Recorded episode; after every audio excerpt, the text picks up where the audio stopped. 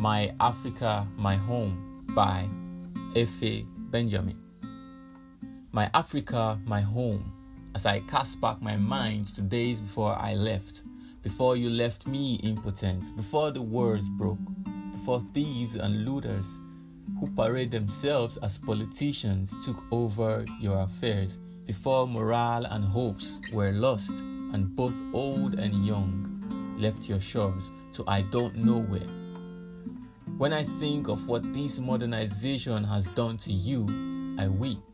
Men thinking and inventing every day new and more sophisticated kind of weapons for the destruction of the fellow man.